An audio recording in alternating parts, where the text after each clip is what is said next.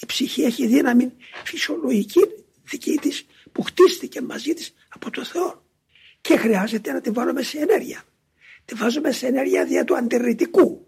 Το αντιρρητικό γυρνάται από τη σωστή κρίση του νου. Όταν όλος στη θέση του και αρπάξει την εικόνα, τότε α, φωνάζει. Πήγαινε πίσω μου, ράκοντα βήθιε. Εγώ ανήκω στο Χριστό μου, τι μου λες τώρα εσύ; Ήρθε ο Υιός του Θεού να υιοθετήσει εμένα και αφάνισε εσένα. Και έρχεσαι να μου κάνεις τώρα τον δικαστή και τον κήρυκα. Αυτή είναι η θέση μας. Με αυτόν τον τρόπο αναχαιτίζουμε τους πειρασμούς.